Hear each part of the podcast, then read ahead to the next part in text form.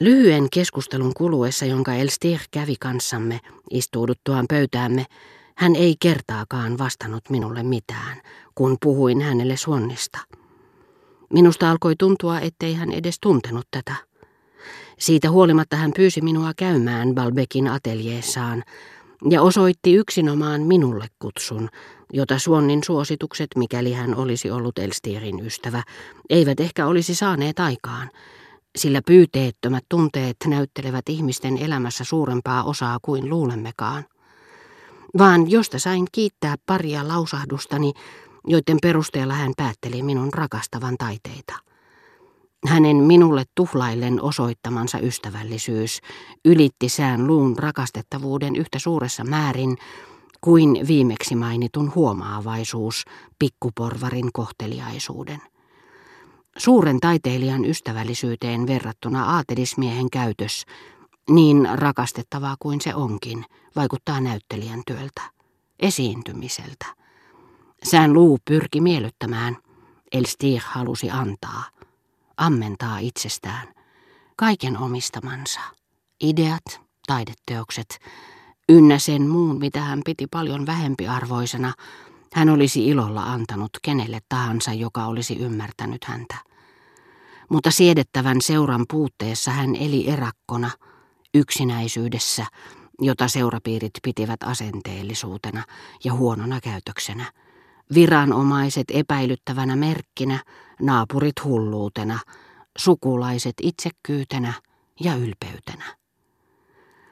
Ja alkuaikoina hän oli luultavasti yksinäisyydessäkin iloinut ajatellessaan, että hän puhutteli taideteostensa välityksellä matkan päästä niitä, jotka eivät olleet ymmärtäneet, vaan olivat loukanneet häntä. Antoi heille paremman käsityksen itsestään. Ehkä hän ei vielä siinä vaiheessa elänytkään yksin välinpitämättömyyttään, vaan rakkaudesta kanssaihmisiinsä. Ja niin kuin minä olin luopunut Gilbertestä, näyttäytyäkseni hänelle vielä jonakin päivänä edullisemmassa valossa. Hänkin osoitti teoksensa tietyille henkilöille tavallaan kuin takaisin paluun, jonka puitteissa hänen itsensä pysyessä näkymättömissä häntä rakastettaisiin ja ihailtaisiin. Hänestä keskusteltaisiin.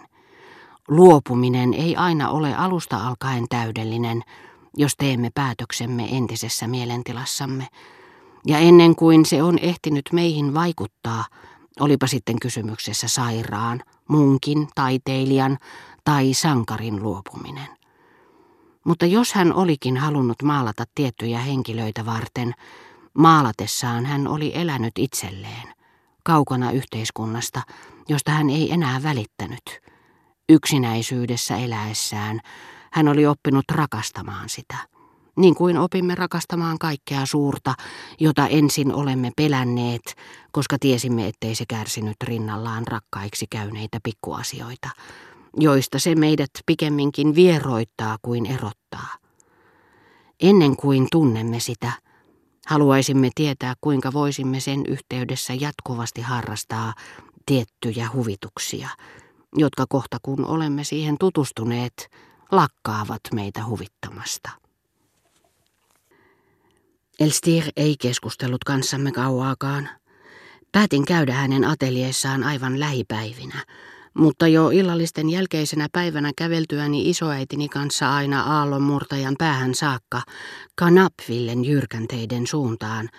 Meitä vastaan tuli paluumatkalla suoraan hiekkarannalle johtavan pikkukadun kulmassa nuori tyttö golfmailoja kantaen, pääpainuksissa kuin juhdalla, jota väellä ja voimalla ajetaan navettaan.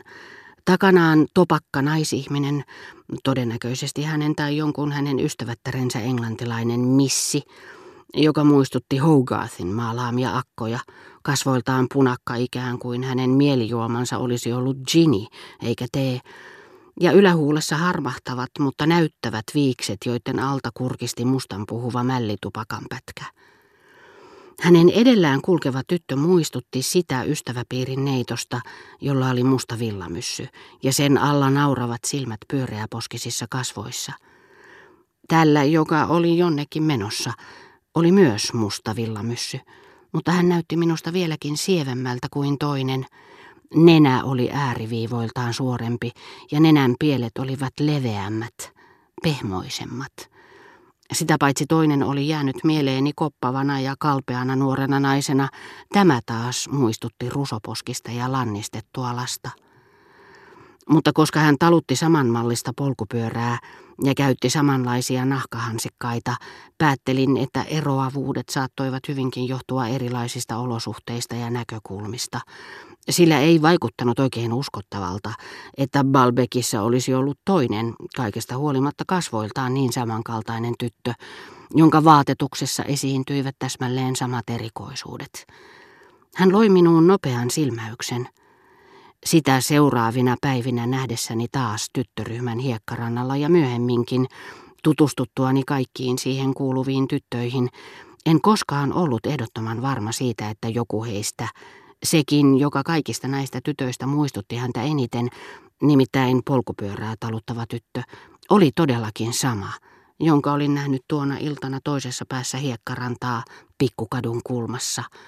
Tyttö, joka tuskin, mutta sittenkin hiukan erosi siitä, jonka olin pannut merkille heidän kulkuessaan. Siitä iltapäivästä lähtien ajatusteni siihen mennessä askarreltua ennen muita suurikokoisessa tytössä, golfmailoja kantava, jonka mielestäni piti olla neiti Simone, alkoi taas kiinnostaa minua. Toisten kanssa kulkiessaan hän jäi usein seisomaan ja pakotti ystävättärensäkin, jotka näyttivät kovasti häntä kunnioittavan pysähtymään. Tällaisena lepoasennossa, silmien loistaessa myssyn alta näen hänet vieläkin kuvajaisena meren muodostamaa taustaa vasten ja meitä erottamassa läpikuultavan ilmavan tilan, välimatkan, sen jälkeen kuluneen ajan. Näin kasvojen ensikuvan hyvin ohuena muistoissani, halutut, ikävöidyt, unohdetut, jälleen löydetyt kasvot – jotka myöhemmin usein heijasti menneisyyteen, voidakseni ajatella huoneessani olevasta nuoresta naisesta, hän se on. Mutta saattaa olla, että olisin sittenkin mieluummin tutustunut vihreäsilmäiseen, jolla oli pelargonian hohtoa hipiässään. Sivumennen sanoen, olipa se tytöistä, jonka jonakin tiettynä päivänä olisin halunnut nähdä kuka tahansa. Toiset saivat minut kyllä ilman häntäkin liikuttumaan. Vaikka kaipaukseni kohdistuikin milloin yhteen, milloin taas toiseen, se liitti heidät, niin kuin häikäistynyt näköni ensimmäisenä päivänä, jatkuvasti yhteen. Muodosti heistä sen pienen itsenäisen, omaa kollektiivista elämäänsä viettävän maailman, jollaisen he epäilemättä itsekin uskoivat muodostavansa. Jos minusta olisi tullut yhden ystävä, Olisin päässyt tunkeutumaan niin kuin hienostunut pakana tai tunnon tarkka kristitty barbaarien keskuuteen, nuorta voimaa uhkuvaan yhteiskuntaan, missä älyllisyyden ja vastuuntunnon sijasta hallitsevat loistava terveys, nautinnot, julmuus ja ilo.